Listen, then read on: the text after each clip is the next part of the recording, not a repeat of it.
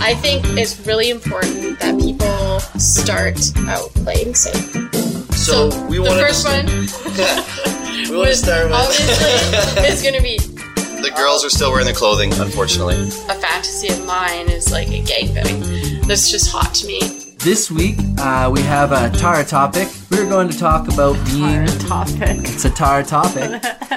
Okay, So- bitches, love you. Wow. And our gate sauce. Taara got saucy with it. Welcome to Sex Uninterrupted with Taara and James. I am James, And I'm Taara. and we are your sexy swinging lifestyle hosts for today. We host our weekly radio show to empower you to explore your sexuality and learn more about non traditional relationships. Opening up our relationship has shattered everything we thought that a normal relationship should be. Maneuvering our way through non monogamy has transformed our view on sex, sexuality, and what we can create together. she avoids saying relationship one more Because time. you made fun of me for saying it three times. because it is three it's three times. But anyways. We need to rewrite it. we produce a show every week for your listening listening pleasure, and our sponsors make this all possible. We truly appreciate their generosity and everything they do to support us. If you're interested in sponsoring our show or being on our show, contact us at sex.uninterrupted at gmail.com. If you aren't looking for ad space in our show, you can support us by becoming a Patreon member. Just visit patreon.com slash sexuninterrupted and choose a membership tier that works for you. You'll get access to our behind the scenes travel photos, a chance to join our monthly live smoke show, and much more. Visit patreon.com slash sexuninterrupted to sign up now. And if you want to connect with us after the show, get social with us. You can find us on Instagram at sex.uninterrupted and Twitter at sxuninterrupted. You can also look us up on Facebook by searching Sex Uninterrupted. And the smoke show. Woo! So, what we are smoking today, which actually kind of has a little connotation of who we actually brought on. So, we are smoking today Granddaddy Purple. GDP is a famous indica cross between Purple Urkel and GDP? yeah, GD well Granddaddy Purple. No, I get it. Okay. so it's a cross between Purple Urkel and Big Bud. This California staple inherits a complex grape and berry aroma from its Purple Urkel parent, while Big Bud passes on its oversized compact bud structure.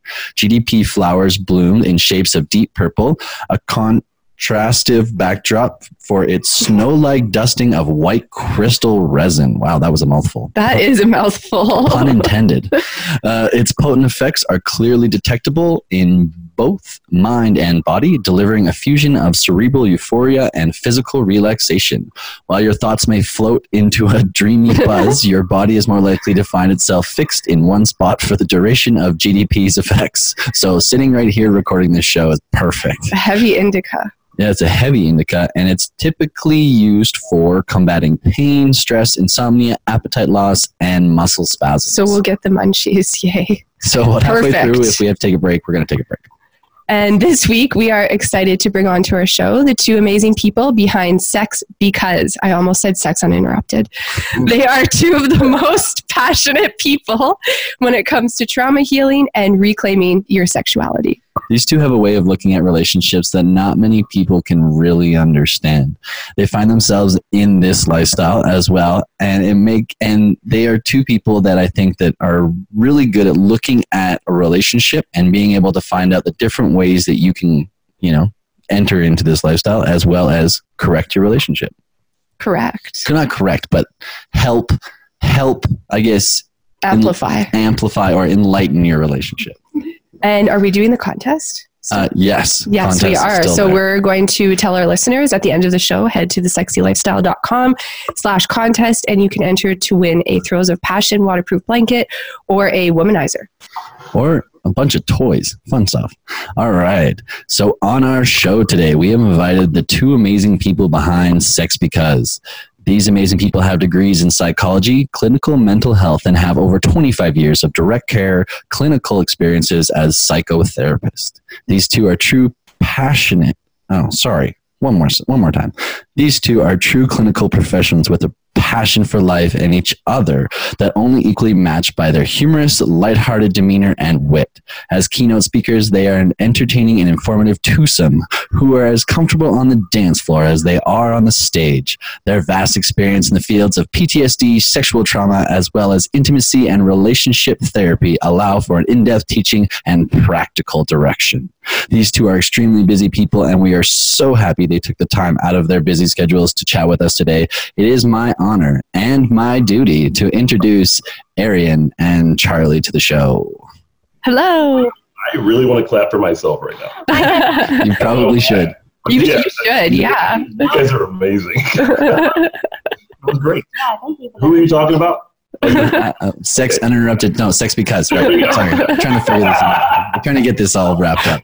Sarah, well, great. Hey guys, it's great to see y'all. It really is. Yes, thank y'all for having us. yeah. Finally, you're in front of us again. Again, oh. it was so funny. So a little background story about how we like we had contacted um, Arienne and Charlie a while ago before we had actually gone down to Young Swingers Week in the March event.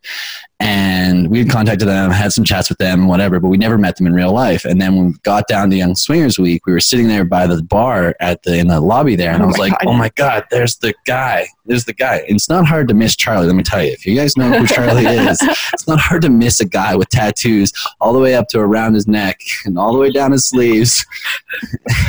That matches wipes, mind you. Oh, yeah, that's right. they match, yeah. Exactly. So, as I can say, we met them in real life finally, and now we get to have them on our show. So, thank you guys for taking the time out of your day and joining us today. Man, it is a privilege. We really, really do appreciate it. Yeah, we Uh, were equally as excited to finally meet you guys too. Yeah, the way you guys control the stage, amazing. We really Aw. did. Dating, we enjoyed the seminars. We enjoyed you talking about consent. You guys know we're a fan of that. We took a lot of pictures. We felt like you, you're your fanboys. that's okay. Wait a second, I haven't seen those photos yet. Oh, I posted them. You remember that? And Terry even said, "I didn't even know you took that picture." I felt like a Wait, where'd you get Oh, I felt like a creeper. Yeah, but Everyone No. was clothed. yeah, they were. No were. worries. That was about the only time of the day. That was breakfast. Yeah, Pretty Yeah. much. Yeah, we don't. And, and dinner for some reason. It's when Yeah, we're for eating. some reason couldn't understand that, but enjoyed it. Thank you guys for coming to Jamaica. And we're gonna see you guys again in October, I guess, too, huh? yes, Yay! we will. So Yes. excited. So if you guys do want to actually meet Charlie and Arienne, you can just go to Young Swingers Week because they're going to be at every single one from now on. I'm pretty sure. Yeah. Um, but after my beautiful intro, yes, I just complimented myself. Should we give you one too? We want to. No, Um, did I miss anything? not a thing. I mean, I think that uh, I know you guys were you were talking about us as clinicians, but the, the one thing that I think we enjoy more than anything is like when we go to places like you, where we meet you, met you guys in Jamaica, we're able to be just a couple that enjoys each other. And mm-hmm. you two were the same thing, and it was nice to join with people that really care about each other and really love each other, and really I don't know, stand behind what they say. So it was mm-hmm. it was nice to just kind of be that couple that kind of loves each other like you two. So thank y'all for that. All right. So Okay, can, can we uh, stop pumping each other's tires here? oh Just- man, I'm serious. I'm feeling the love right now. We're also drinking this morning, so y'all are smoking, we're drinking. Better. We can't smoke when we do. Oh, yeah, that's right. That's Well, right. Yeah. So We were drink. smoking the Granddaddy. Yeah. I heard that. So what's the Urkel thing? You said it was appropriate for today, and I felt like that was a reference to me when you said Urkel. No, it wasn't purple. It was all about the Granddaddy. But that's part of the, Daddy. that's the daddy of the plant. But then you said something white, and I thought you were talking about Aryan. So I didn't. but I knew you guys were Canadian, and so you're right. All right. So if you guys don't know, uh, Charlie and Arienne are a mixed race couple. we are. hmm Yeah. She, she didn't know I was black for years, though. You just let's put it out there. She didn't realize that. No, yeah. She found it out a couple of years ago. Good explanation. Surprise! Oh, She shocked. So tell me a little bit about your like what relationship do you find yourselves in? Hmm. How would you exp- describe your relationship? How would you explain this, right? I'll let you go. how? Uh, I, that's, You- I don't know. I mean, it's It sucks. no. No. the first inclination I had. If I was listening to this radio show and someone said, "How would you ask me? I How would you would describe this damn thing? Sucks ass." I would, I would say we've worked really hard in our relationship to be completely open, honest, and be each other's best friend, and truly appreciate each person for who they are individually, so that we don't have to be the same person. This feels like the best definition ever. She's right about that. Uh, she's allowed me to be the person I want to be. The one thing I appreciate about Arienne is that I can be me. So uh, past relationships, I wasn't able to be myself. I felt like I couldn't uh, because I had to. You know, when you you date someone, you kind of put on your best self, and then two or three years down the road, you kind of put on the self you think they want you to be. Yep. Uh, Totally. That we decided not to do together. So what we would do is every couple of months we'd meet together and we'd say, "Hey, look, what are you not telling me? What do you want to Mm. discuss?" Everything about attractions, everything about uh, uh, personal goals, things that we felt like we could do together, and also things that we felt like we could do apart. So uh, that kept an, kept an honest communication going on between us. It's very vulnerable too. It really is. Yeah. I'm glad you said that because that's part that I, I, the one thing that we notice with relationships is that's the first part to go, the vulnerability. Yeah. Yeah. Definitely. Absolutely. Well, that's that's kind of how we were too when we started out because we weren't um, we weren't in a relationship, and so it's like almost like we didn't have anything to lose per se, and so we were able to be very very honest and more vulnerable too because we weren't afraid of losing each other. Well, yeah, that's because we started as friends with Uh, benefits, yeah. and we Yeah. opened up the lines of communication early, and we've gone down that path, and we worked, we worked really fucking hard to try to like, you know, get to where we are now, and it was Mhm. like it took a lot of communication. And so, do you guys find yourself in? Are you guys in the lifestyle?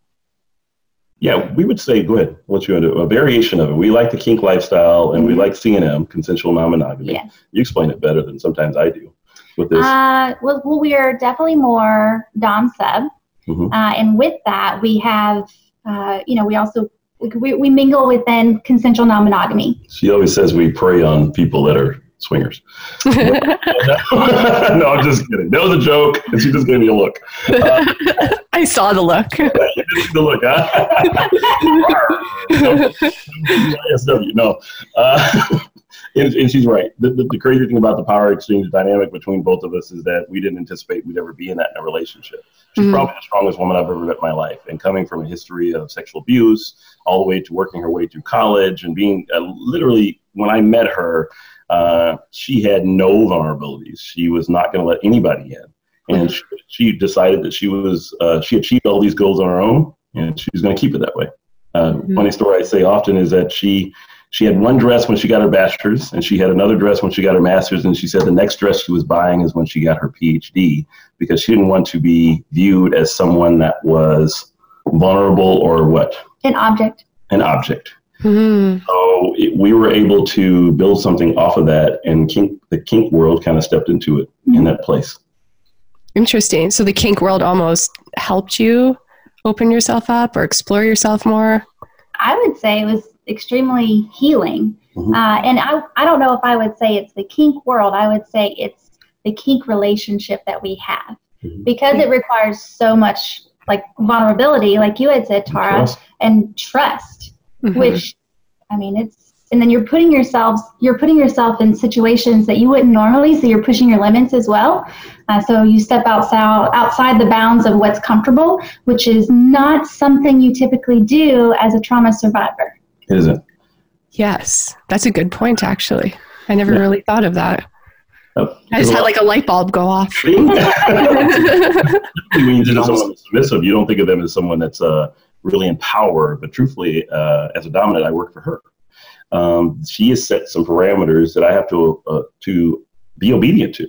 Because if I am not obedient to those parameters, then the scene is over. We've broken our agreement. Our contract is done, and there's no conversation. If you ever want to see Arienne in a in, in a place where there's no conversation, it, she's pretty adamant that there's no more talking.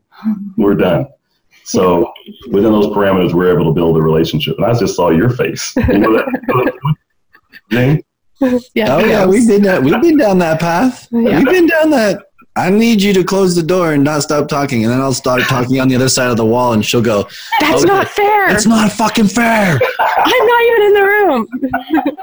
Go to the car and yell if you need to. Don't that- project. That's something that Ariel will do. I mean, she does make something. As we've grown in this lifestyle, the box has gotten bigger and bigger. But I have had to learn to communicate differently in some ways, and then eventually, it was, uh, eventually, she trusted me with more and more, and I did the same. You know that that That's true. She is the when building trust when it comes to a dom sub relationship the submissive is the focal point to start because you have to build that trust you really. Absolutely. you know. No, I get that. No, totally understand that. And the reason why I, we were smoking the granddaddy is because Arienne, what is your name for Charlie? Daddy. There you go. See, Oh. I love it.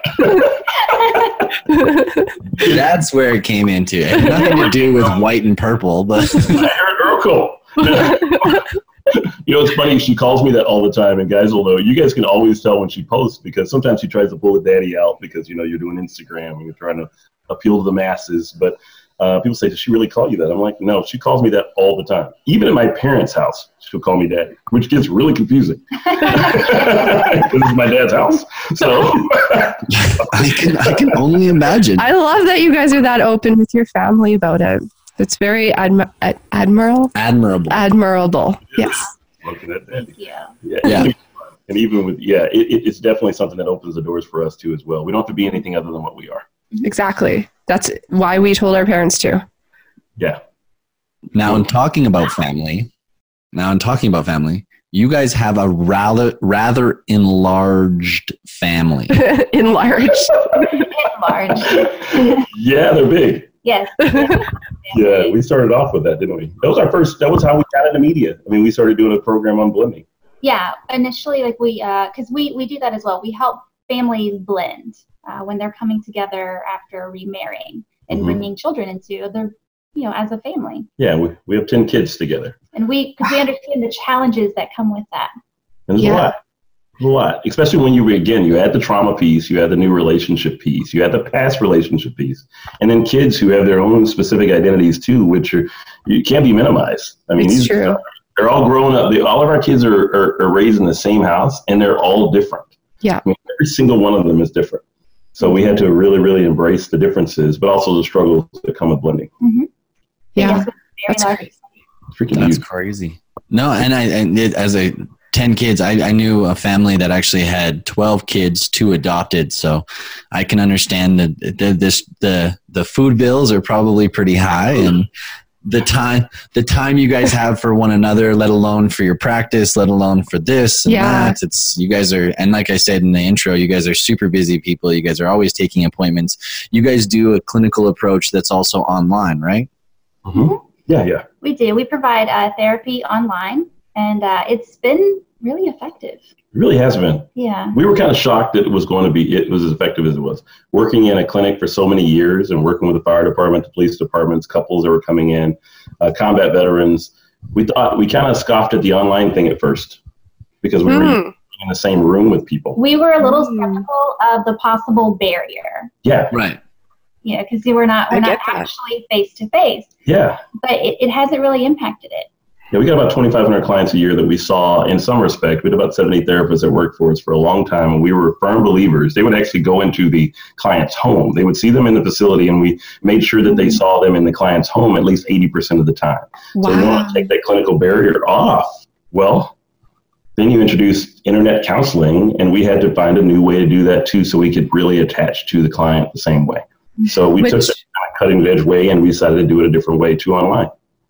And really, you're kind of almost approaching it in a more personal way because somebody can be sitting in their living room having a conversation with you, doesn't have to, you know, go through the stress because sometimes driving can be really stressful, finding parking can be really stressful.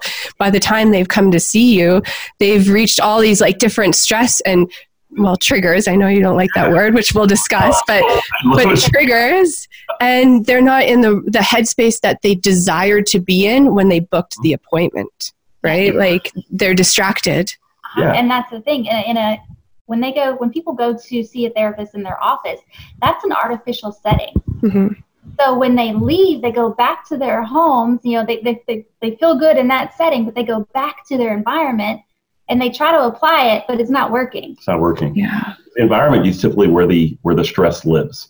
Right. And Mm. even if they're not together, we're able to see one person here at the home and one person at work. They can do the, the sessions together. But we also make it, we, it's mandatory, once we meet with the couple, it's mandatory that they each see us individually. Mhm. So it's our, it's our own take on couples therapy because we're a couple doing it.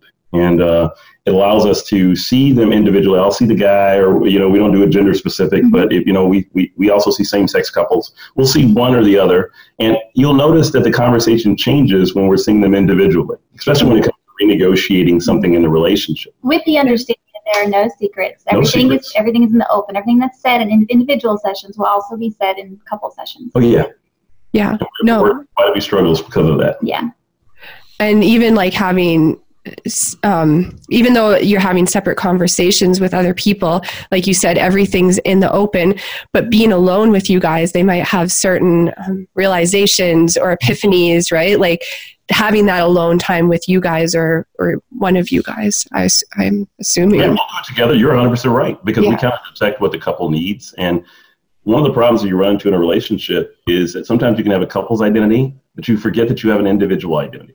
And we yeah try to make sure that you remember to make a great couple's identity, you have to have a satisfied individual identity as well. yeah i think that's one thing we sometimes struggle with because we're doing everything together as sex uninterrupted mm. Oh, yeah. yeah, we really have to take that step back sometimes. And like, I'm like, hey, I have to go do my women's groups. You have to go play baseball. We're doing our separate things too. And that's really important. Well, owning owning yourself as an individual is just something that we always strive for. Is right. You know, we'll call it self love. You know, how do you love somebody else if you can't learn to love yourself? 100% right. What, what you guys are doing is is instrumental in uh, making sure that your relationship lasts a long time too, because even in media, all of us we, we kind of become a we instead of an I.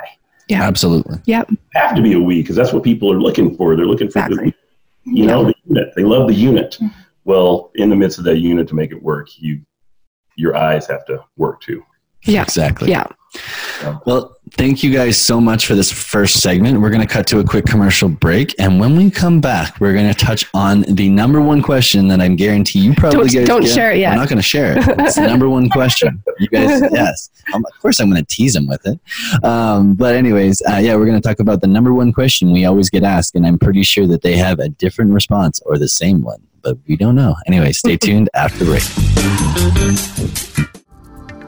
Sexy is back, and we've got it going on all the time here on the Sexy Lifestyle Network. Maximize your orgasms and just let go.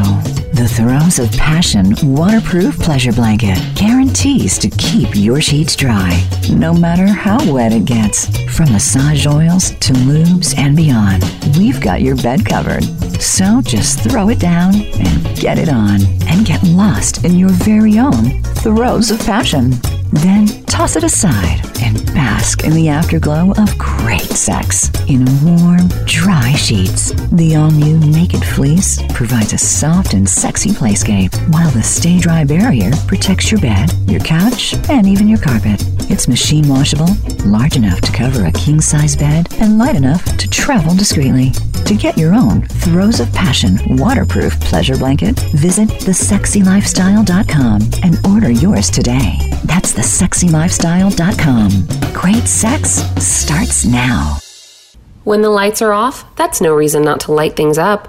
Lube Light lets you pop its cap for instant illumination so your lube gets applied to all the sweet spots and never the awkward ones. No more slippery midsection, unless you're into that. You can keep it turned on while you're getting down with your partner. Our ambient lighting is soft enough to never blind while you're doing the grind. No matter what lube gets you vibing, it's compatible with Lube Light. Easier to turn on than your last partner, guaranteed. Get yours today at lubelights.com. Also available on Amazon and SheVibe.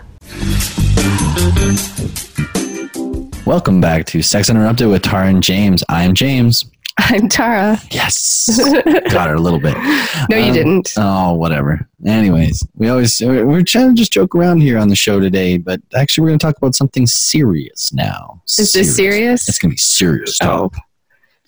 Um, so the number one question that we always get asked, and it's something that we we've talked we've touched on a little bit, but we haven't really gone into a real big depth. Yeah, on into- social media, I think we've talked a little bit about this, but not on our show before. No, I don't think so. And we actually wanted Charlie and Aaron's um, view on what their take is on what we think is the probably one of the most popular questions, but one of the worst questions because it just doesn't fly for us. But the question is, and I think you probably already guessed it, how do I convince my significant other to get into the lifestyle? Bum bum bum. Dum, dum, dum. It's so funny because I'll Furious face right now. It's exactly. Just like Taara's face. Just like, It's like- Just blank. Uh, well, I mean, one of the things that we say, I mean, that sounds like coercion. The Mhm. whole convince word, and that's Mhm. not something we want to do with anyone. hmm Um, But you do want to have the conversation. but you do want to have the conversation. And when you have that conversation, you want to be open to hearing what your partner has to say as well, because it's not all about you. Yeah. So be ready for them to say what they enjoy as well. And that's the problem with, with any kind of negotiation or relationship. Guys, remember that, that uh, a relationship is about contracts. When you get together, you just determine a contract. Someone says they're willing to give this, someone says, I'm not willing to give this, you negotiate. What some couples are doing is they're trying to renegotiate the contract. And basic contract law says, hey, look, I have a couple of choices. One, I can renegotiate. Two, I can turn around and say, no, I need the, the other contract that we had before. Or three, I can say, I want out of the contract completely. So what we try to do, get couples to do is we try to put everything down in like a contract form and have both be honest about what they would like and unstart a negotiation because when you're introducing new sex or uh, a new type of relationship to your relationship, you have to remember that there are going to be insecurities and things that naturally come. Mm-hmm. This person dated someone or had a past before you. So you have to account for some of that type of stuff, insecurities, trauma, you know, betrayals. So you can't just come out and say, oh, so I'd like to do threesomes and hope that person doesn't react and then say they're a bad partner because they reacted in the way that you didn't want them to. You know? and, and and sometimes lack of education too.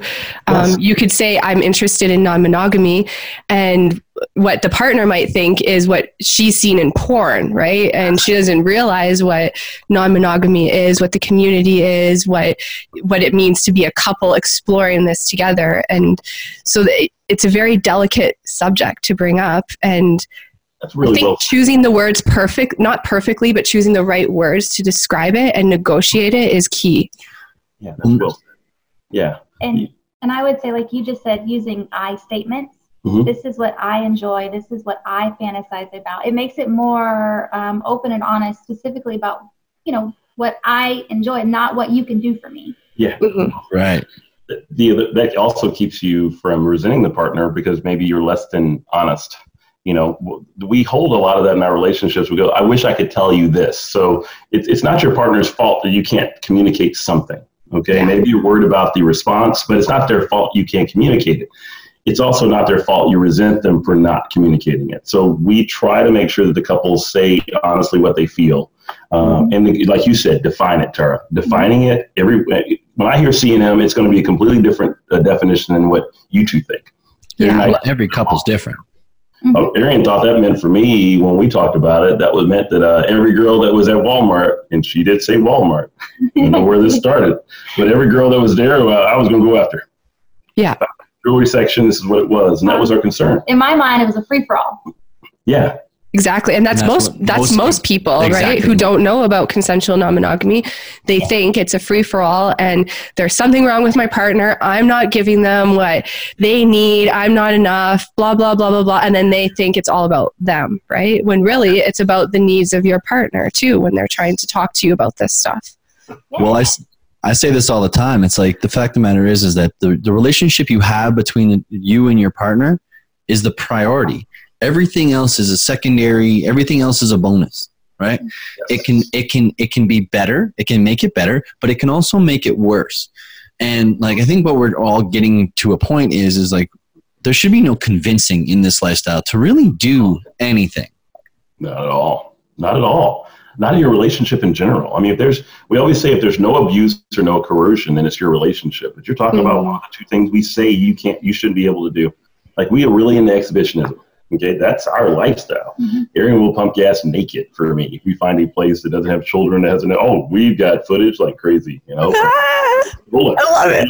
And that's part of her. That's part of our We've kink had, lifestyle. we've had a lot of fun on road trips. A lot of fun on road. We have a lot of truckers following us. Yeah. And if I had to coerce, if I had to make her do something that maybe affected her in a negative way, then uh, then that's not fun because we often say there's a difference between uncomfortability and damage. Because discomfort and damage. Mhm. And discomfort is one thing. Oh, you're going to be a little uncomfortable. We're doing dom sub. You're going to be a little uncomfortable. But damage is an entirely different thing. Mhm. Really. And I'm not trying to damage her. Hmm Well, that's and that's it goes back to the whole thing is is like it like we talk about it as almost like a, a a- not necessarily a compromise, but like a communication breakdown of exactly what each individual of the party, whether it's between your relationship or even negotiating with talking with another couple, it all depends on breaking it down onto what each individual is technically looking for out of what they want, right? Even in saying that, we play, we were, for, we are, and still are, the same room, everything. hmm That's just who we are as people. That's Mhm. what we like about the lifestyle.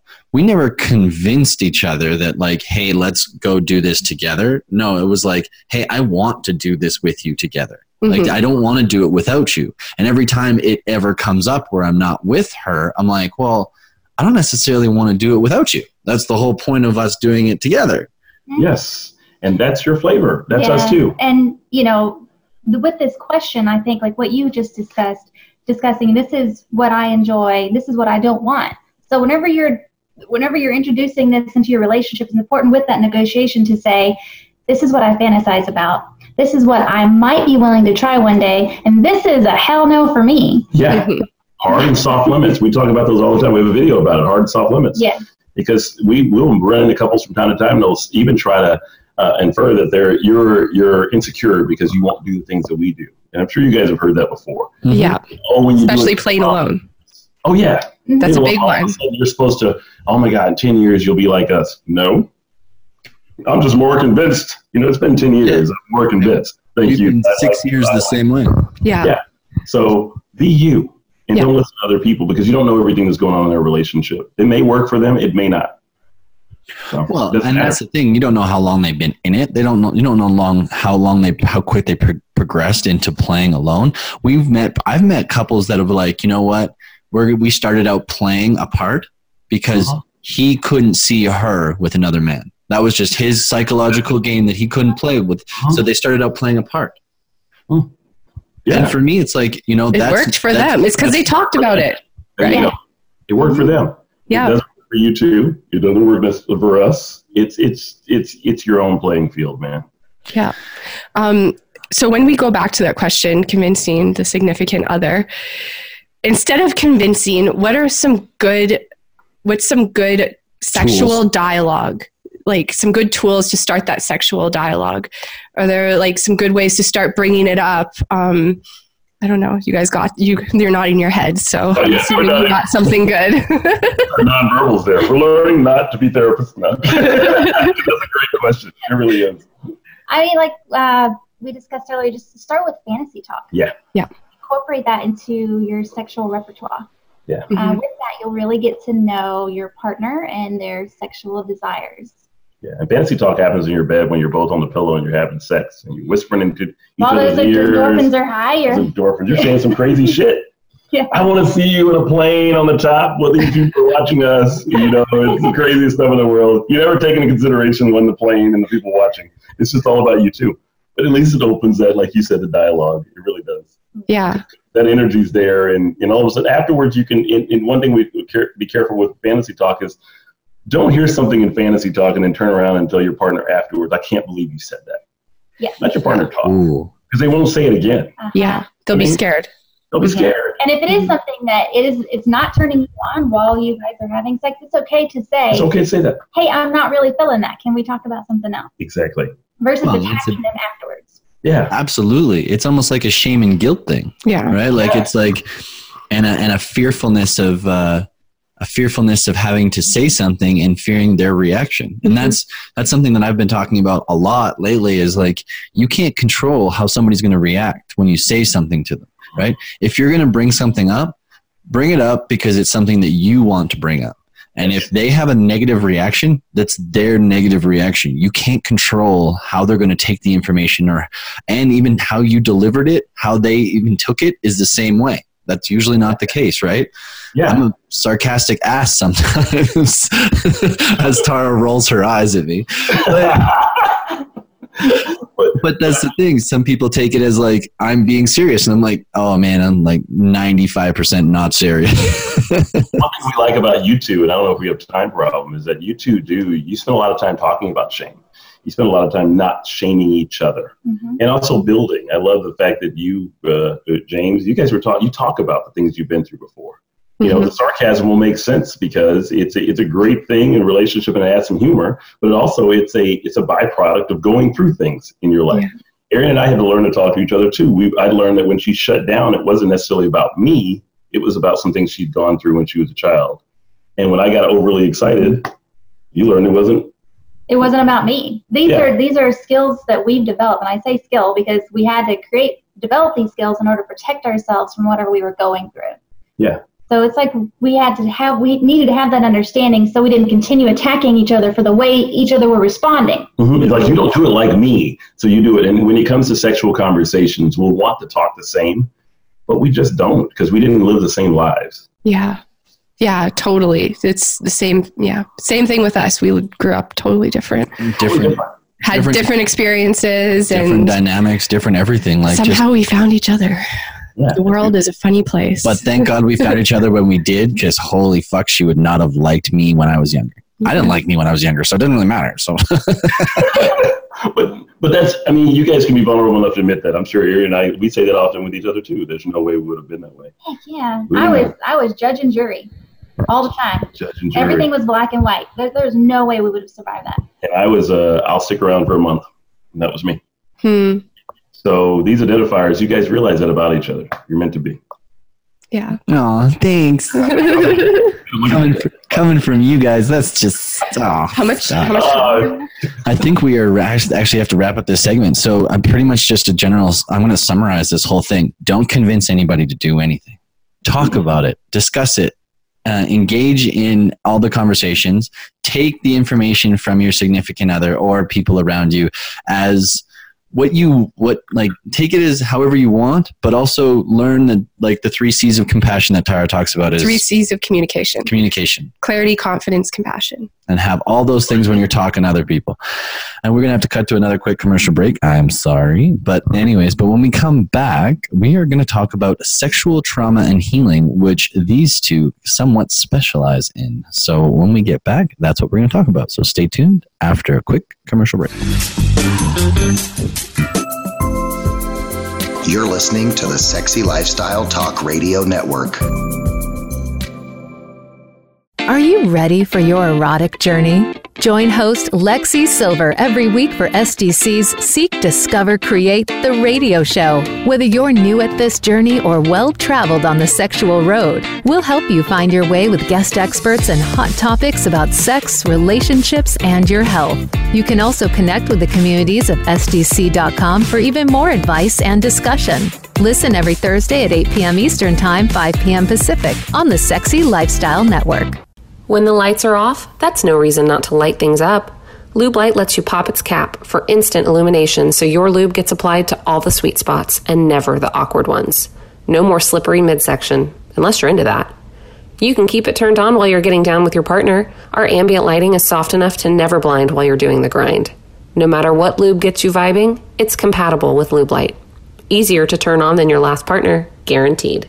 Get yours today at lubelights.com. Also available on Amazon and SheVibe. Are you ready for clit whispering healthy talk? Tune in to the Get Mine Healthy Pleasure Radio Show, founded and hosted by Dr. Mafe Peraza Godoy and Dominique Karetsis.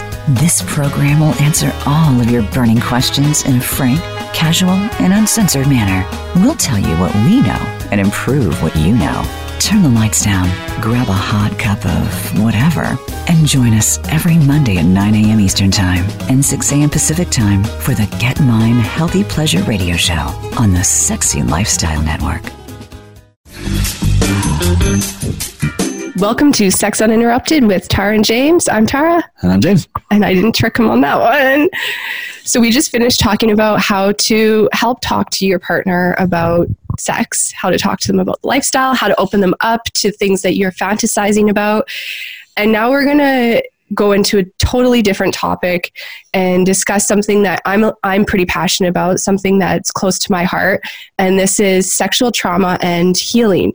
I know that I'm not the only woman in the lifestyle or or man who's experienced um, sexual trauma in their past, and so I think that this topic is something that really needs to have more discussion surrounding it, especially when we talk about it in the lifestyle in non-monogamy, um, because sometimes a, a lot of a lot can come up out of this one, and not just um, for the person who's experienced the trauma, but for their significant other, for people that they bring into their play, into their bedroom.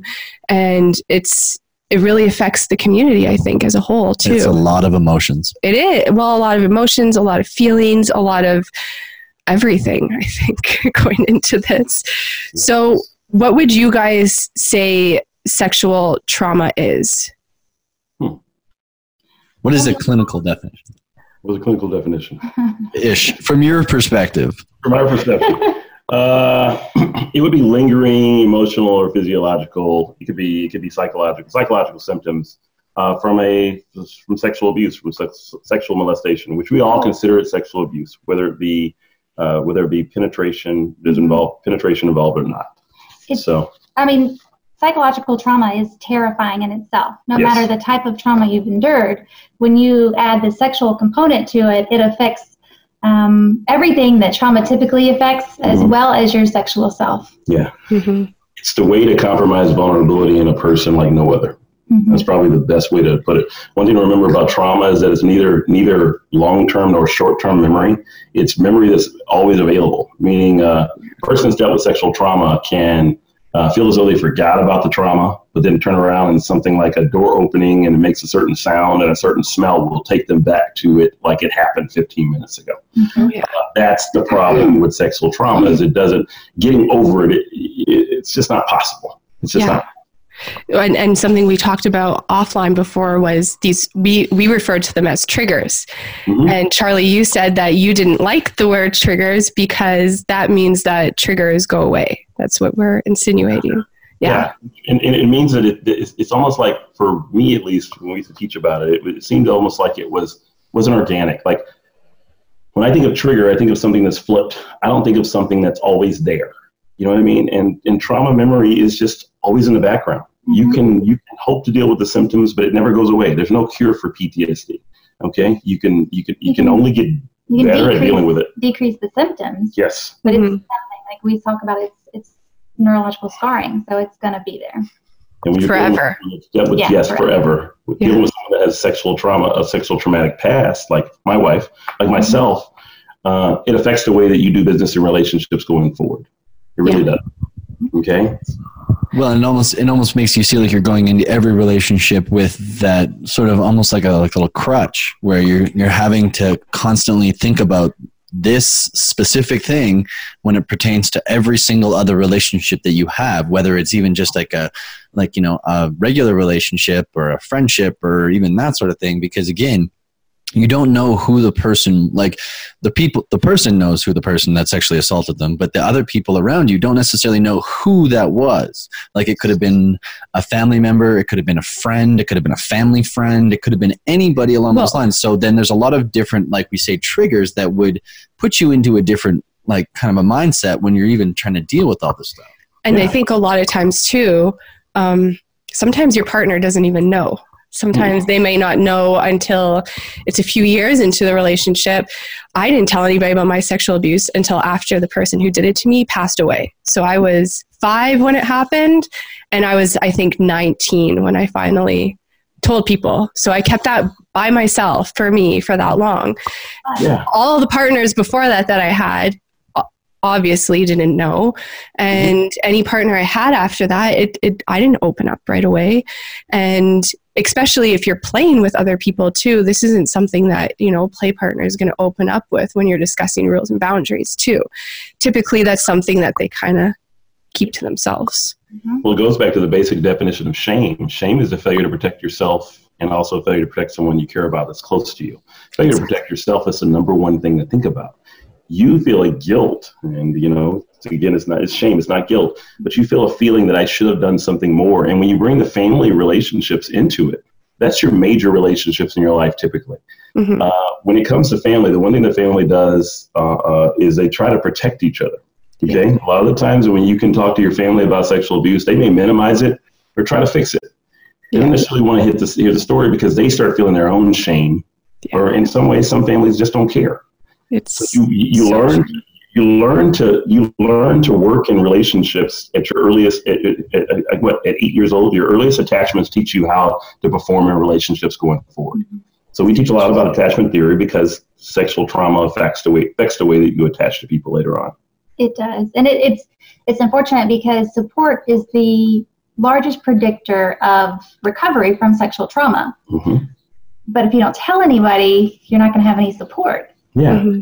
And you can feel shame about that. Why didn't I tell someone? Yeah. I didn't give someone an opportunity. It becomes this vicious cycle that affects your relationships going forward.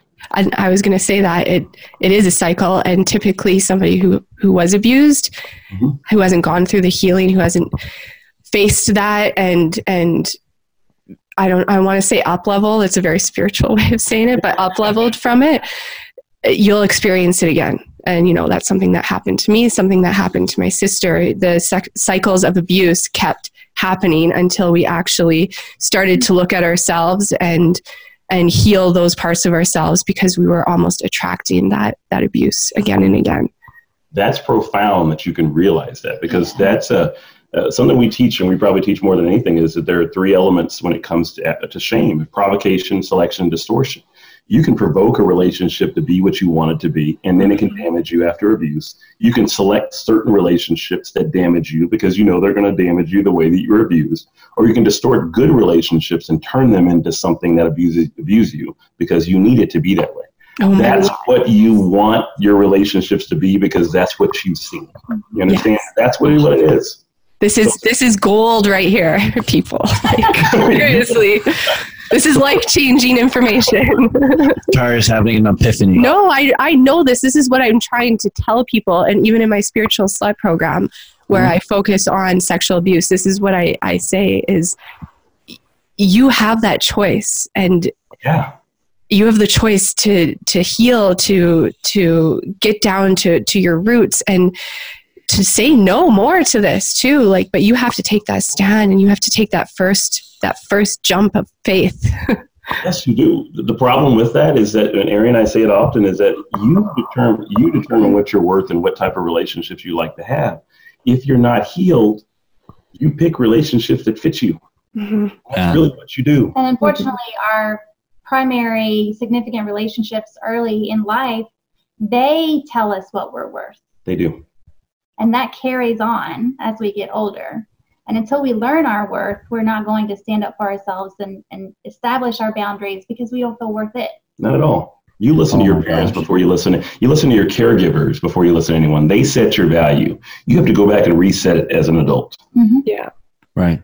which is kind of scary if you're exploring non-monogamy and you haven't figured out that yet oh you Oh, could yeah. get yourself into some pretty um, Hairy scenario. well not safe for you and almost to some point probably non-consensual because you don't want to be there it's just you're attracting these people and you may not know how to say no You're right. Well, like we mentioned, we learn how to respond, right, from early childhood with our early relationships. Well, there are things we do in in scary situations that we carry on as adults, such as Mhm. fight, flight, freeze, or fawn. hmm Fawn is relatively new, but it's something that a lot of people do that have been sexually abused Yeah. because that's how they've learned to protect themselves. Instead of getting angry, instead of running away, instead of freezing, they they learn they can control the situation by being nice. Yeah. Mm. I'll be sweet and caring and let you do what you want to do because maybe you won't do it very long.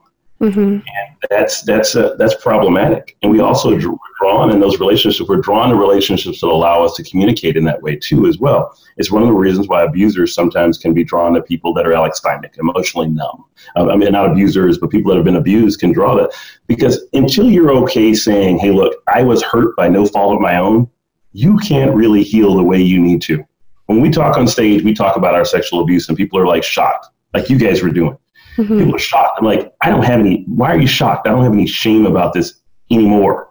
So my story is my story. I don't just own it. I've forgiven myself for the parts of it that I need to, and I move on. Mhm. You know, Well, you're, you're learning. You're learning, and then that's a constant learning of who you are as a person. I think that that's a, it's an edu- educational thing where you're starting to learn who you are and what you like and what you don't like, and how you're how you're interacting within the environment that you're in. Um, you had mentioned something a little earlier that you know we we attract to these things, and it's almost like we talk about the lifestyle as being a deprogramming of how you've been taught to think a specific way for a constant like a, a long period of time. Like you know you you get a wife, you or from my perspective, you get a wife, you mm-hmm. go to school, White picket fence you house. do this, you have a family, you stay with that person for the rest of your life, blah, blah, blah, blah, blah, right? I always call the lifestyle a deprogramming of the mind and trying to figure out that you've been programmed to think this specific way. Now change that perspective and look at an outside world. And that's why you find a lot of people in this lifestyle specifically that have come from a background of one religion.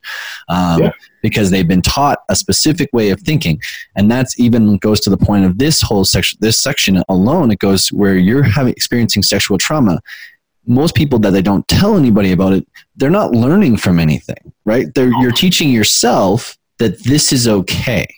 you've And that's where I think a lot of the problems lie. You've also got the adrenaline problem that comes with trauma. Glandulally, you're changed. You're changed. So there's a reason why when you go to certain events, you'll notice a lot of firefighters, a lot of nurses, a lot of people, a lot of combat veterans, a lot of the trauma victims, is because the combat veteran that maybe goes over, he or she goes over to war and uh, used to like to make love to their spouse really romantically, that all of a sudden comes back and now all of a sudden they want to spank his or her ass. There's a reason why things have changed. And the- your adrenaline systems are higher. It's not just that we, we, we're really open and saying trauma affects the way we communicate and the way we build relationships, but we don't like to talk about our sex. And it does change your sex too. And- so those are things you have to be careful about. and you can be on one end of the spectrum or somewhere in the middle but you know hyper and hypo sexuality um, i want to have sex all the time or i don't want to have sex at all Mhm. um, both have a commonality meaning uh, they do not want intimate touch They do not want intimate touch and So- intimacy becomes a conversation. Interesting. Intimacy is healing. Sex is an act. It really And- is.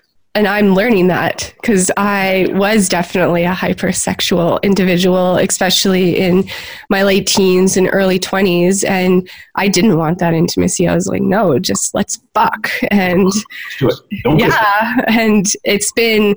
I went through a big deconstruction of who I am, of myself, of finding myself, a big spiritual journey, I'd say, in the last five years, mm-hmm. and going to Tantra workshops and working through all of that.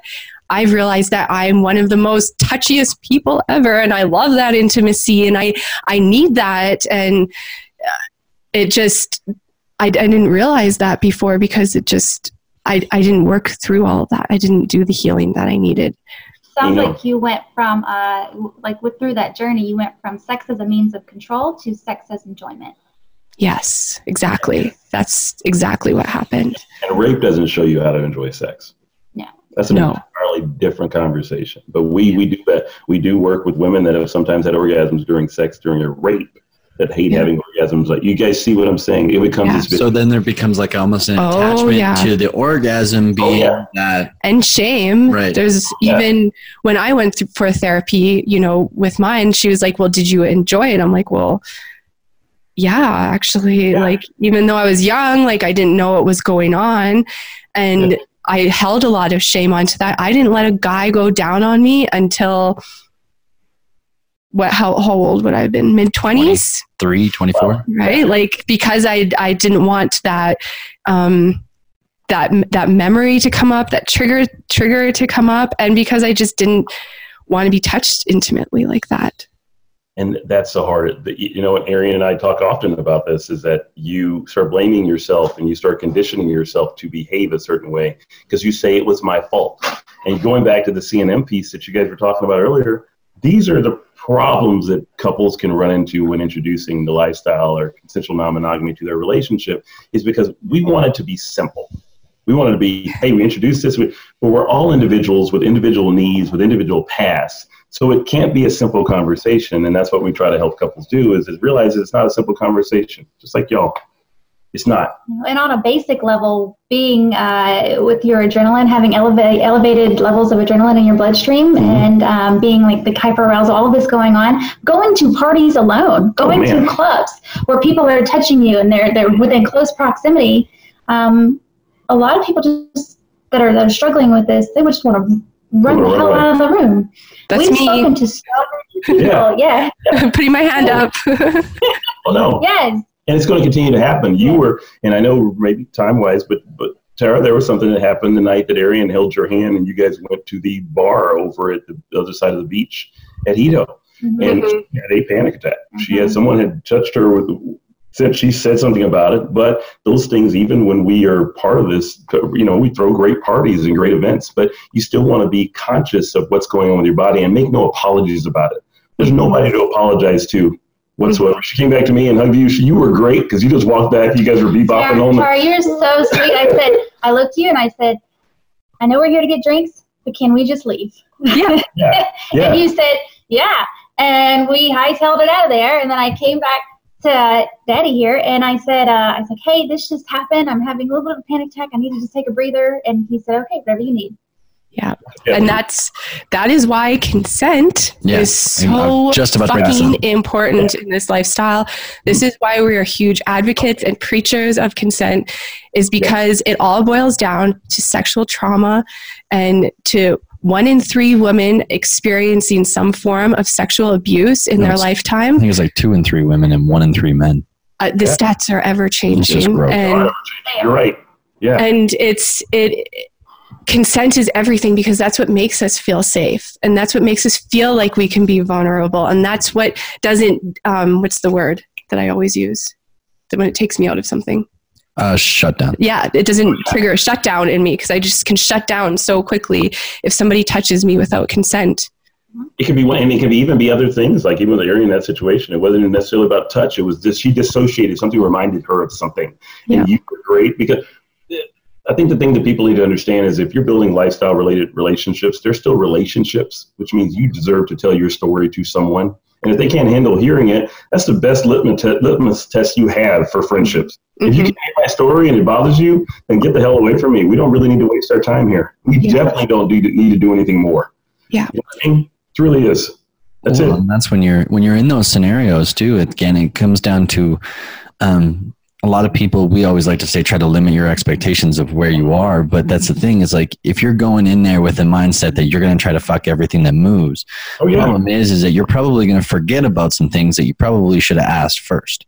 That's like one of our golden rules is ask. I, I'll ask for goddamn everything. I, I- don't couldn't give a, ask first I couldn't give a shit whether or not, like, if you don't think, if you've already given me explicit consent, I still feel like I need to ask. It's just, it's one of those things for me is like, especially dating somebody who's been through sexual trauma, why would you ever, ever want to put somebody in a position where they feel like they went back to where they were at that time when they were sexually abused? Like, why would you ever want to put somebody in that position? Mm-hmm. Preach it, brother. But that's care, and that's caring enough of valuing the person that's next to you. And Taara has demanded that kind of value, and you've given it to you. And you've done the same thing. You know, so it, we don't make apology. We don't make apologies for how we are, and we also don't. We don't want people to apologize for how they are. We just sometimes it just doesn't work out. The kink community is great because we're always talking about consent in the kink community. There are contracts. There, there's a there's almost a religion when it comes to don't not touch this person. Don't even shake the hand of someone that has a collar on. So it makes it it's easier to go to events like that because mm-hmm. no matter what someone's into, they're going to walk up to her and they're say, hey, they're going to walk to me and say, hey, is it okay if I shake her hand? If it's okay if I give her a side hug? but what if somebody doesn't know that Uh, in the kink community, uh, yeah, if somebody doesn't know it, the great thing about the kink community is that, man, I that's get told pretty damn fucking harsh. Um, The response is very harsh. Yeah. It, it can be. most people in the kink community know that. There are people within, um, you know, the lifestyle consensual non-monogamy community that don't necessarily know that. But- Yeah. When they don't know that, I just politely say, "Will you please ask my daddy?" Yeah, and they we can tell by the uh, determ- by their face on how they do. I've had women come to her and grab her collar and say, "I couldn't wear this" or things like that, and I'll make the response. I, she's she's pretty strong, and uh, I'll say, "You're probably not strong enough to do it." You know, we leave it there. But you don't see that as much in the kink community. But you're right. But she explains it very well. Arienne has a set of things she says that are pretty great. and and this is what the lifestyle needs then is more people who are willing to say no you need to ask first before you do this to me and it it almost needs more people to stand up and say this is this is the ground rules just like the kink community has said and you that's why I've done it a few times. People have come up and grabbed me inappropriately or touched me without asking. And I'm like, um, okay, this is time for education. and we've seen you do it. right? no fear. no fear at all. You guys are both good at that. an opportunity. well, I've said I've said this since day one. You do not know what you're doing wrong or what you do what you're do, you know what you're doing right because people give you praise for it. You never Yes. know what you're doing wrong until you get your PP smacked. Yes. I'll smack that pee And she'll smack the shit out of that PP. Hey, and or that- vagina. I'm glad you brought that point up, but that's the part that the lifestyle sometimes it's not so much the men, but it, sometimes it can be women. And Arienne's indicated that you know women can come and I'm gonna I'm, you're bisexual. I want to kiss you. Mhm. Hey, that's an attraction thing, and probably a comment for another show. But No, no, no. But it's it goes to the same point that I've I've said this since day one. Men, since the time that they could stand up to fucking pee, we have been programmed for so long, and it goes to. But this is a good programming is to ask for fucking everything, right? We have been told to ask for everything, ask for permission for this, ask for permission for that. Women, on the other hand, have been programmed for so long to answer the question, to be the ones mm-hmm. answering the question, not asking them. So mm-hmm. that's why I find that, and, and to no fault of anybody's, but just sort of like a history sort of thing, but women are the worst culprits when it comes to consent. oh yeah, I, I, like I say, good- I've had women that have touched me. Uh, That you know, it's one of the reasons why we love going to. We sometimes like going to Jamaica more than we like going to other places. And not trying to plug, but really being honest, is because I like the fact that I don't get. You'll get grabbed, and being a black guy in the lifestyle, and be honest with you guys, like most of the events I attend, I'm not just a minority. I'm the minority on the top of the minority of the minority. There, I can count how many African. So sometimes it can become. Uh, I've had people walk up to me many times and say, "My wife's never been with BBC." I'm like, what It's the a hell fetish is thing. that? Like it's a fetish. I'm like, no, I'm a person. I'm not a fetish. And uh, you know, I've got a submissive here, and I'm a dominant, and I'm more than that. yeah. You know what I mean? So you know, it's it's it's interesting to see some of those things when it comes to consent. The assumption is that he's always ready because he's the black guy and they have a white wife.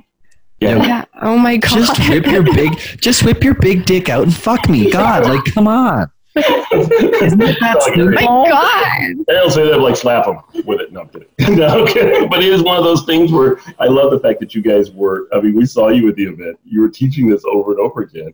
But I, it was like a hallelujah for me. It was a hallelujah for me as an African American male at an event that was primarily, you know, uh, not African American and was filled with amazing people, filled with incredible people.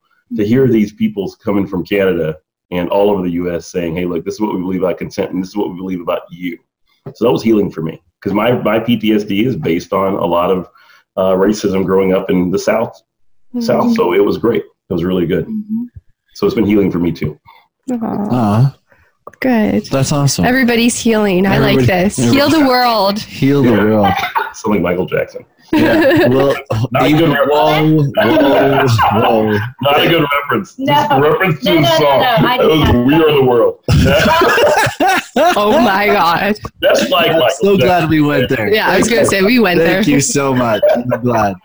We're not. Anyways, we're just gonna stop this right now. Anyways, all right, and that's that's this segment. no, I think we shared a lot of good stuff. I think actually, I think it's a lot of good for a lot of people because I think a lot of people who find themselves in this lifestyle have been gone through some stuff, and it's great that they have now a big outlet like you guys um, to reach out to. So Yeah. I, um, we recommend if you guys are going through anything, they do do online seminars, they do anything. So Online you guys, coaching. they, you can reach them at any time. Mhm. Um, yes, and we'll get to that in the next segment of how everybody can get a hold of you. But if you are looking for some uh, some help with some stuff, reach out to us um, or reach out to them. We'll get you in touch with them. Blah blah blah blah blah. I've put I've sent guys your anyways. I've sent people your way all the time. But we got to cut to a quick commercial break. I'm sorry. I'm, I'm rambling now. You are Um, rambling. You're a rambling man. I'm a rambling man. Anyways, so we're going to cut to a quick commercial break. And when we come back, we're going to cut to our IG questions that we received from our followers about sex because. Stay tuned after the break. Discover, explore, and celebrate your sexy right here on the Sexy Lifestyle Network. Maximize your orgasms and just let go. The Throes of Passion waterproof pleasure blanket guarantees to keep your sheets dry, no matter how wet it gets. From massage oils to lubes and beyond, we've got your bed covered. So just throw it down and get it on, and get lost in your very own Throes of Passion.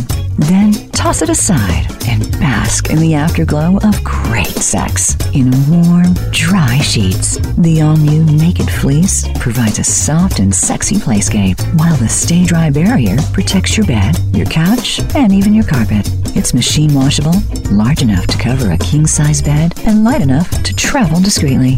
To get your own Throes of Passion waterproof pleasure blanket, visit thesexylifestyle.com and order yours today. That's thesexylifestyle.com. Great sex starts now.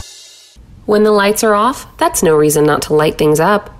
Lube Light lets you pop its cap for instant illumination so your lube gets applied to all the sweet spots and never the awkward ones. No more slippery midsection, unless you're into that. You can keep it turned on while you're getting down with your partner. Our ambient lighting is soft enough to never blind while you're doing the grind. No matter what lube gets you vibing, it's compatible with Lube Light. Easier to turn on than your last partner, guaranteed. Get yours today at lubelights.com. Also available on Amazon and SheVibe. Welcome back to Sex Uninterrupted with Taara and James. This episode, we have been discussing with the creators or the people behind Sex Because. Why? Because you can. I don't know. that, that's, that's a good. That's a great what question to start off this segment Is Why sex because? That is a good question. Uh, we okay. First of all, we knew we wanted to when we have our when we have our clinics where our reach is very limited. So we knew we wanted to expand our reach to people all over the world to promote sexual health um, and healthy relationships. And so then we thought about the name for a while, and um, so you came up with sex Mhm. because. I'm like, why? Why sex because? That was my question. And Yeah, we actually got an argument about it. we did. She liked the name. She goes, "Well, why?" I was like, oh, "Shit, it's just a name. I mean, I don't like sex because." he, he said he wanted to just put the word out there, sex, Yeah, because it's something that we all do that no one wants to talk about. there we go. Normalizing the word sex almost. That's why we picked a sex word too. Well, yeah, well done. Because eventually we looked at loving because, and we have pride because, but uh, that our daughter is running. But uh, sex because we don't ever want to take the word out. Hmm See that word and they get uncomfortable. It's so hilarious. So I hilarious. know. Yesterday, And I get a feeling you guys like putting people in uncomfortable positions. we do. It inspires growth. We're paid for it.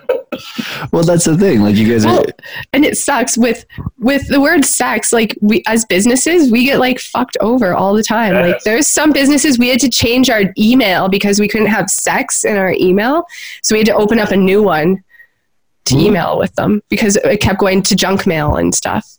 yeah, it's it, it's been interesting for us with that, but we've never, you like y'all, we haven't let up. People are starting to get more and more accustomed to saying it, and we're okay with it. Yeah. It's not just lifestyle people. Yeah. Okay, second question I have. Um, is porn a good way to start a sexual dialogue about something that you want to experience? Smack that monkey. Uh, With your partner, I think that's what they mean. Like watching it with your Okay. partner. Uh, look, to be honest, we have a, we have uh probably one of our best friends is one of the more popular adult film stars of all time. Okay, we we hang out with her and probably spend about three or four nights a month at her house. She's just a great friend. She's amazing. Um, porn is is a great tool. We think in some ways, but like anything else, if you were to use it as if you if if you don't use it in moderation, then of course it can replace what you have in your relationship. Is it great for learning sexual positions and things that you don't, and, and promoting ways to get aroused together? I think it's awesome. I remember uh, I was like, how how do you have a threesome with a Yeah, how do you do that? How do I do this? We instantly went to it. Instantly went to porn. I was like, let me let me research positions. We actually wrote the positions down. We did. Yeah. We, we had a friend coming by and we're like, hey, when she comes over, what needs, and we wrote it down. So I think that porn is great for instructional purposes. It's going to depend on your relationship. Truly is. Yeah. Well, and it's also depending on how you use it, right? Like porn can be used in a negative light. And we can oh, like things can be used for a negative aspect, right? Like the thought process of thinking that sex is about the way that like the same way that porn is is the pro is a big the big problem. And you know that they'll say that. Rachel says it often. Kevin says that. We, we have a lot of friends in the adult industry, like we said, that tell you there's not an org- they're not orgasms happening on set, guys. Okay, that orgasm orgasms aren't happening on set. They are acting. hmm And we have a video with Rachel saying that she's like, "I'm an actress." Her sex in real life is completely different than her sex on porn, like in porn set. Yeah. Well, it's called a scene for a reason. Yeah. Yes. I can only imagine that like the same shit of just yeah over and over and over again can get fucking old. That's why it's called talent. They're called talent for a reason because it takes talent to be able to do that. It's a job that you get paid for pretty well. Some people do. You're acting. You're acting.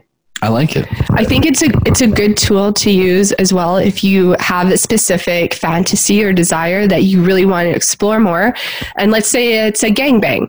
You could Yeah. go through a, f- a few different gangbangs, find your favorite ones of kind of what you're looking for, and send it to everybody involved and say, This is kind of what I'm looking for for the energy from you guys, from me. This is what I'm willing to do, uh, minus the anal or something like that. And go from there. I think it also gives a good starting point for what for what you want to experience. I know anal's hard for me. Okay, I was just sitting here looking at this goes back to the sexual trauma. All right, butt stuff is hard. Arienne, you gonna say anal's hard for you too? I no, I'm No. no. But I was about to say because I'm looking at I'm Arienne. blushing. I'm looking at Arienne's face over here. You guys can't see this, but I'm looking at Arienne's face, and she's like, "No, not me." She's like, "Give me." Stick it in my butt, right here. I'm good.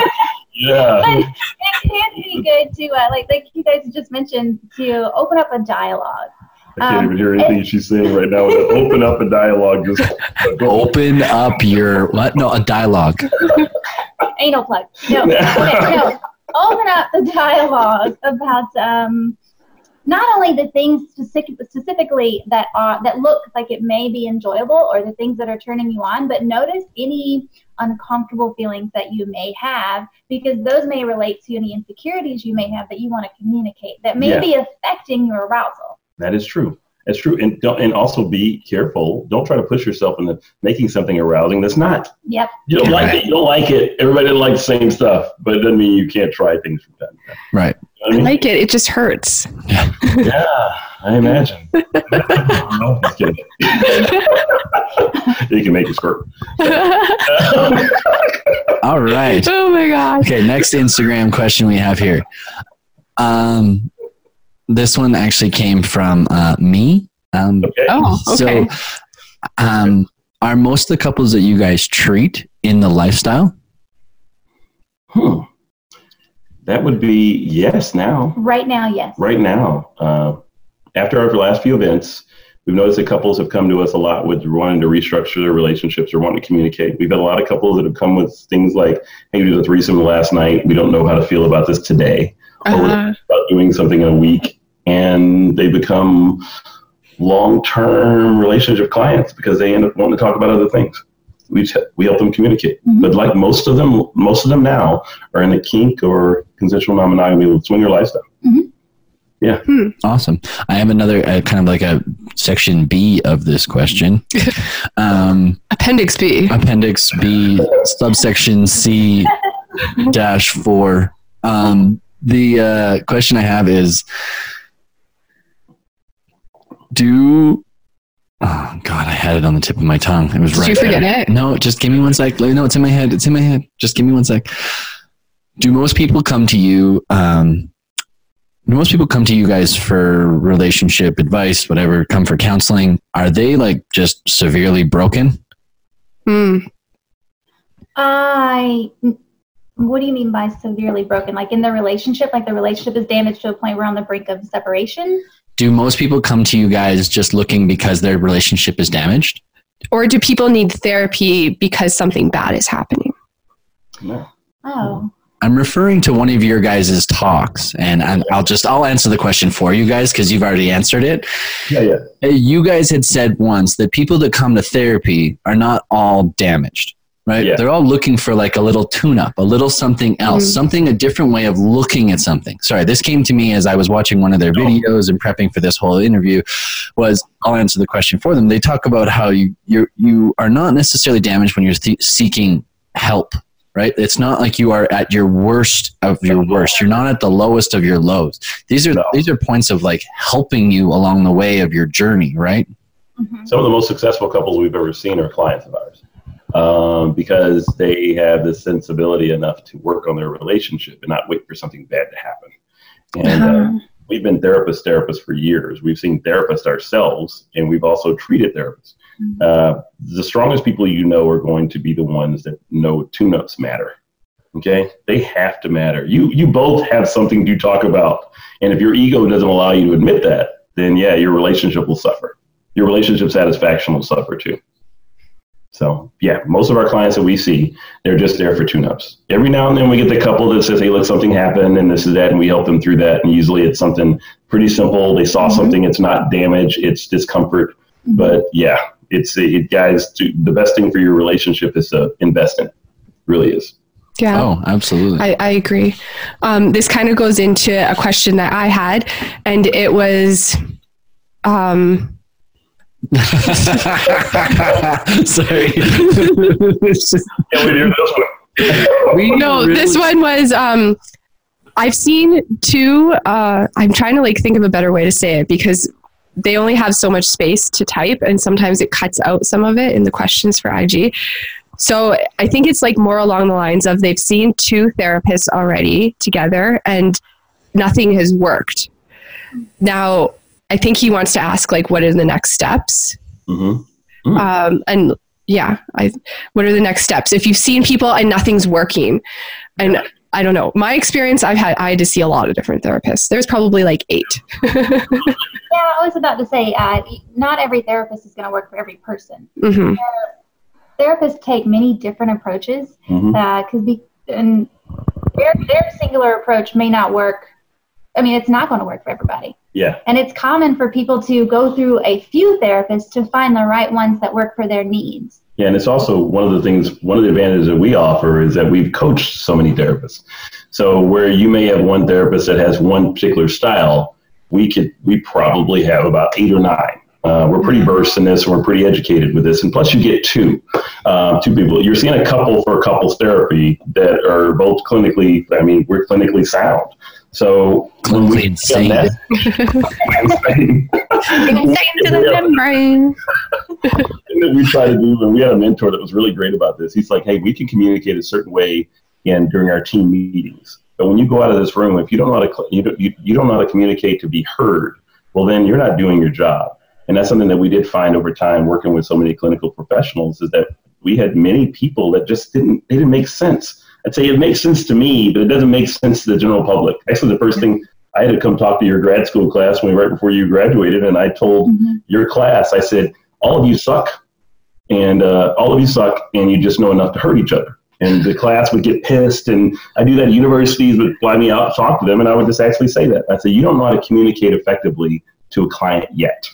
It's bedside manner. You can look at it different ways. You have to communicate to be heard and to help this individual. And you've got to find a style to be able to do that. That's something we do well. Well, that's awesome, and I think that's going to wrap it up. Wait, for I had one question. Oh Jesus! Do you guys just do it together as a couple, or do you do separate um, bookings as well for therapy?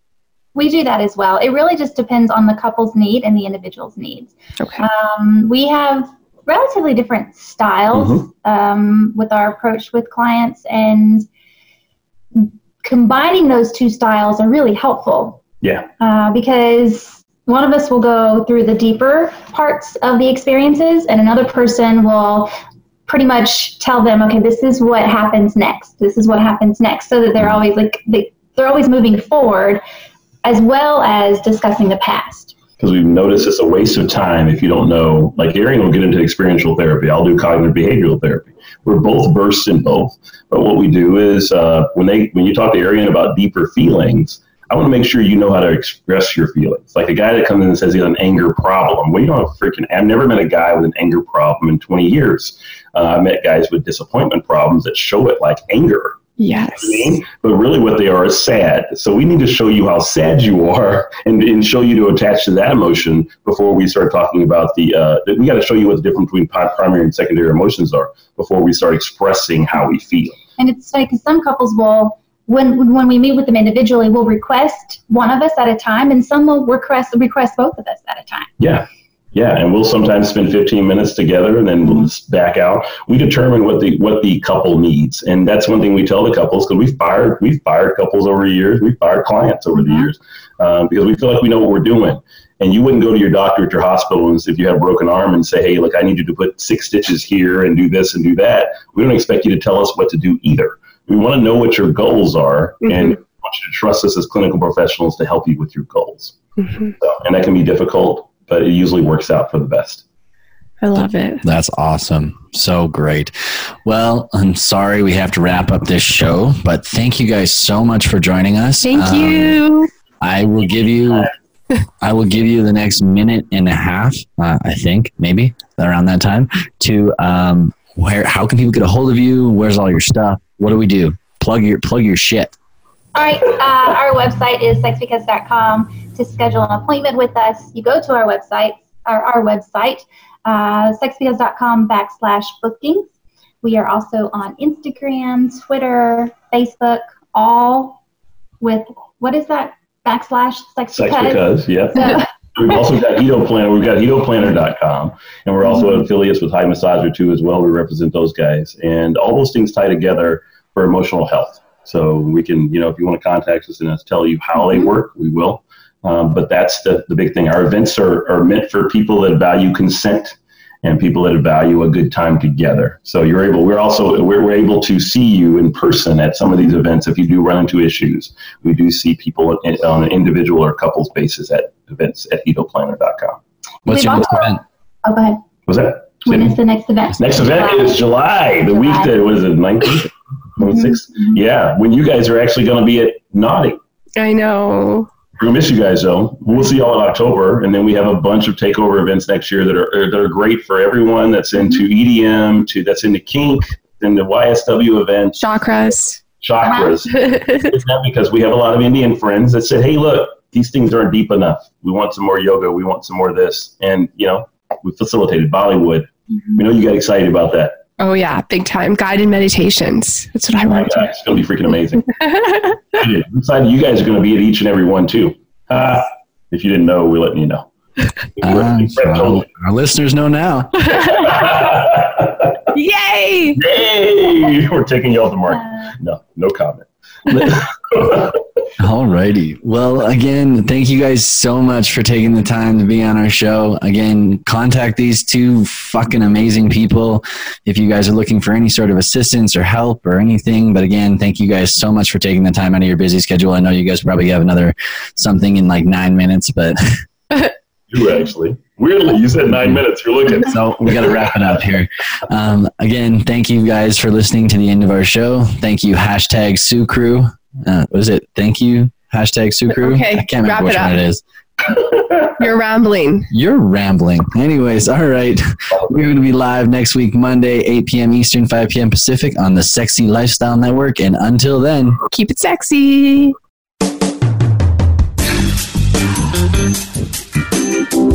Thank you for tuning into the show. If you enjoyed the sexy show, you can find more at sexuninterrupted.com. Don't forget that you can also follow us on Twitter at sxuninterrupted, Instagram at sex.uninterrupted, Facebook, and YouTube. If you want to directly support what we do, please check out patreon.com slash sexuninterrupted today and join our community. We'll see you here next Monday at 5 p.m. on the West Coast and 8 p.m. on the East Coast on the Sexy Lifestyle Network.